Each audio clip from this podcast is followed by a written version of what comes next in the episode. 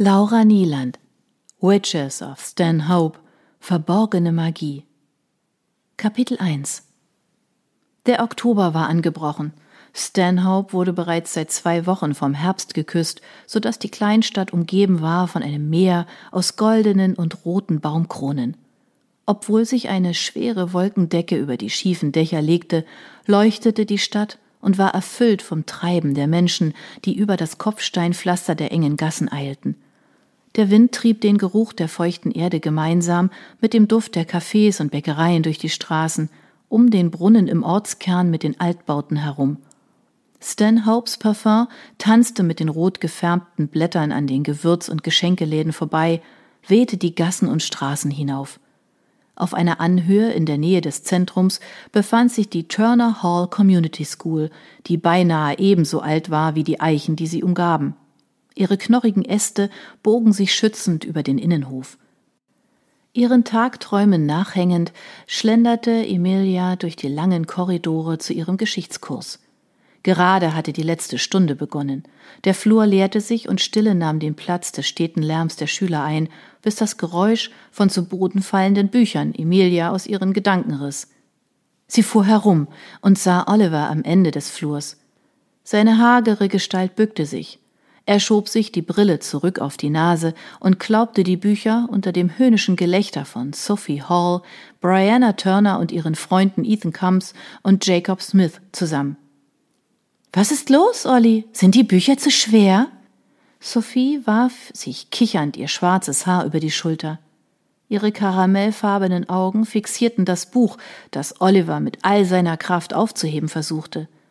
Es schien, als klebte es am Boden fest. Emilia biss die Zähne aufeinander, krampfte die Finger um ihre Umhängetasche und eilte ihrem besten Freund zur Hilfe. Je näher sie der Truppe kam, desto deutlicher flimmerte die Magie in der Luft. Emilia liebte den Oktober, denn dann besaß sie wieder ihre Kräfte und konnte diesen Idioten auch magisch die Stirn bieten. Dem Kribbeln in den Fingern folgend, löste Emilia Sophies Zauber auf. Oliver, der über dem Buch hockte und es vom Boden zu reißen versuchte, fiel mit einem Schlag hinten über. Ganz zur Belustigung der vier. Sophie sah wenig überrascht auf und hob eine Braue. Walsh, war ja klar, dass du deinem kleinen Freund zur Seite springst. War ja klar, dass du dich wieder an Schwächeren vergreifst, damit du dich besser fühlst, Hall, gab Emilia zurück und half Oliver auf die Beine. Dieser strich sich sein blondes Haar glatt und schluckte. Danke. Augenblicklich löste er sich von ihr. Sophie schnaubte und baute sich mit verschränkten Armen vor Emilia auf. Die Schwachen und die Starken, Walsh. Er stand mir im Weg. Die Schwachen müssen weichen. Emilia kniff die Augen zusammen. Du bist ekelhaft. Sophie musterte sie von oben bis unten, ehe sie ihr wieder in die Augen sah. Du könntest zu den Starken gehören, wählst aber immer die Schwachen. Und die Menschen. Ihre Augen glommen auf, so dass sie wie pures Gold schimmerten. Du weißt ja, was wir davon halten, nicht wahr? Weiß Roxanne davon? Sie wandte sich zu ihren Anhängern um. Kommt. Und zu Emilia sagte sie, wir sehen uns gleich in Geschichte. Damit rauschten sie an Emilia vorbei, während Brianna sie keines Blickes würdigte und an Sophies Hintern zu kleben schien, bohrten sich Ethans eisblaue Augen in Emilias Haut, ehe Jacob einen kleinen Wirbelsturm heraufbeschwor. Ein weiteres Mal flogen Olivers Bücher durch die Luft und flatterten zu Boden. Arschlöcher! schrie sie ihnen hinterher und sah zu Oliver, der sich auf die Knie fallen ließ, um noch einmal die Bücher vom Boden zu klauben. Es tut mir so leid, seufzte Emilia und half ihm. Warum lässt du dir das immer gefallen? Warum setzt du nicht deine Magie ein? wisperte sie. Oliver schob wieder seine Brille auf die Nase. Ich halte mich an die Regeln. Der vorwurfsvolle Blick war ihr nicht entgangen. Sie verdrehte die Augen. Olli, Sie brechen ebenfalls die Regeln. Wenn es keiner der Menschen bemerkt, solltest du dich wehren. Oliver öffnete den Mund, doch bevor er antworten konnte, kam Ryan auf sie zugelaufen. Augenblicklich setzte Emilias Herz einen Schlag aus. Ihr Hals wurde trocken und die Handflächen feucht. Sie hatte sich letztes Jahr in ihn verliebt, An dem Tag, an dem sein bester Freund Cole Emilia mit einem Ball die Nase blutig geschossen hatte. Ryan hatte nicht eine Sekunde gezögert, die orientierungslose Emilia zum Spielfeldrand getragen und sein Shirt ausgezogen. Das erste, das Emilia nach seinem Sixpack wahrgenommen hatte, waren seine braunen Augen gewesen. Sanft hatte er ihr über die Wange gestrichen, während er ihr sein T-Shirt unter die Nase gedrückt hatte. Bei dieser Erinnerung strömte wieder der volle Waldgeruch in Emilias Nase.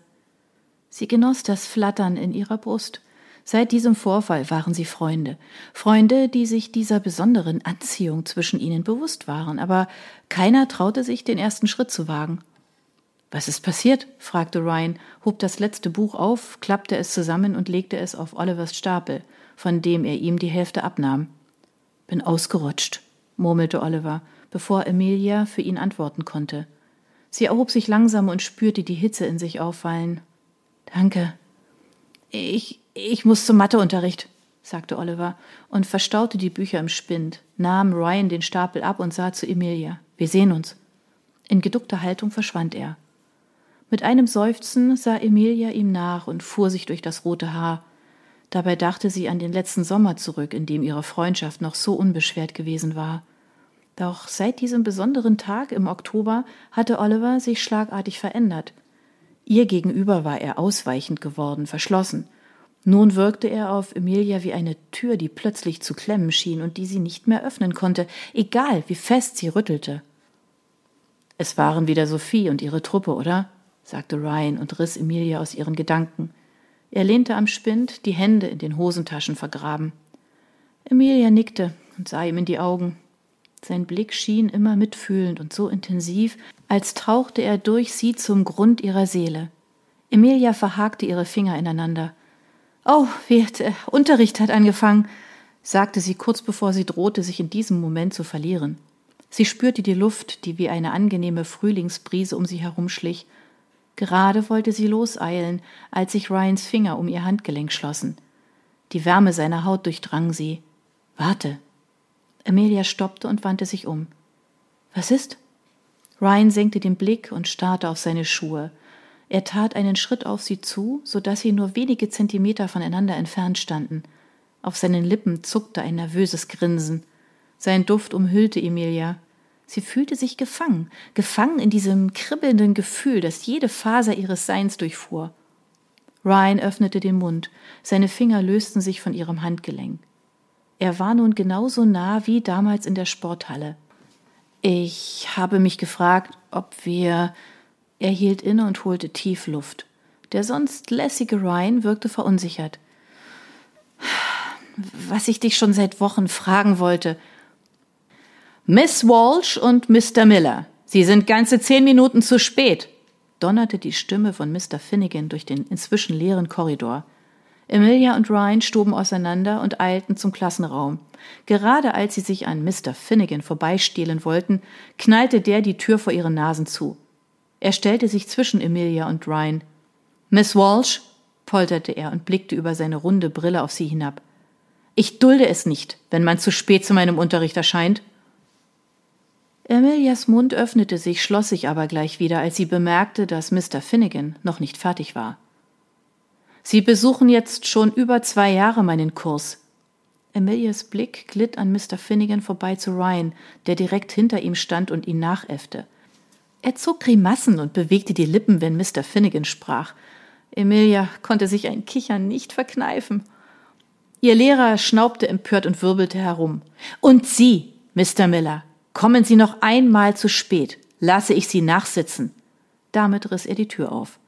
Ryan, der Probleme hatte, seinen Lachanfall zu unterdrücken, nickte und gewährte Emilia den Vortritt. Normalerweise fiel sie nie negativ auf, was ihr nun die Hitze ins Gesicht jagte. Unter den missbilligenden Blicken von Sophie und Ethan setzte sie sich auf ihren Platz, ohne die beiden aus den Augen zu lassen. Sie saßen dicht hintereinander. Ethan hatte sich zu Sophie vorgebeugt und flüsterte ihr etwas ins Ohr. Jetzt, da alle da sind, können wir ja mit dem Unterricht beginnen, verkündete Mr. Finnegan und kritzelte das Thema an die Tafel. Währenddessen schweifte Emilia in ihre Tagträume ab, die sich nun um Ryan drehten. Aus dem Augenwinkel konnte sie ihn sehen. Er saß weiter vorn, den Kopf auf eine Hand gestützt und die langen Beine ausgestreckt. Emilia hatte sich schon oft in Schwärmereien für andere Jungs verloren, doch diese war anders, tiefer, intensiver, und es machte sie ganz hibbelig, so dass es ihr nicht möglich war, sich auf den Unterricht zu konzentrieren. Sie versuchte es dennoch und starrte auf Mr. Finnegan, der wild fuchteln vom Mittelalter schwärmte. Nach wenigen Minuten gelang es ihr, Ryan größtenteils aus ihrem Kopf zu verbannen, als ein Zettel auf ihrem Tisch landete. Blinzelnd sah Emilia zu ihm herüber. Ihre Blicke trafen sich, als er verstohlen über seine Schulter spähte. Mit zittrigen Fingern entfaltete Emilia das Papier. Was ich dich gerade fragen wollte, willst du mit mir nach der Schule einen Kaffee trinken gehen? Wenigstens stottere ich nicht so dämlich beim Schreiben. Das breite Lächeln ließ sich nicht mehr unterdrücken. Ohne Kontrolle darüber zu haben, spannte es sich zwischen ihren heißen Ohren. In ihrem Magen flatterten hunderte Kolibris. Ryan, der sie zu beobachten schien, grinste schief, wobei sich Lachfältchen um seine Augen bildeten. Dabei fiel ihm sein wildes Haar in die Stirn. Emilia nickte, während sie den Zettel in ihrem Etui verschwinden ließ. Obwohl sie um das Verbot wusste, stimmte sie zu und verschwendete in dieser Sekunde keinen Gedanken daran. Ryan formte ein Danke mit den Lippen, dann richtete er seinen Blick wieder nach vorn.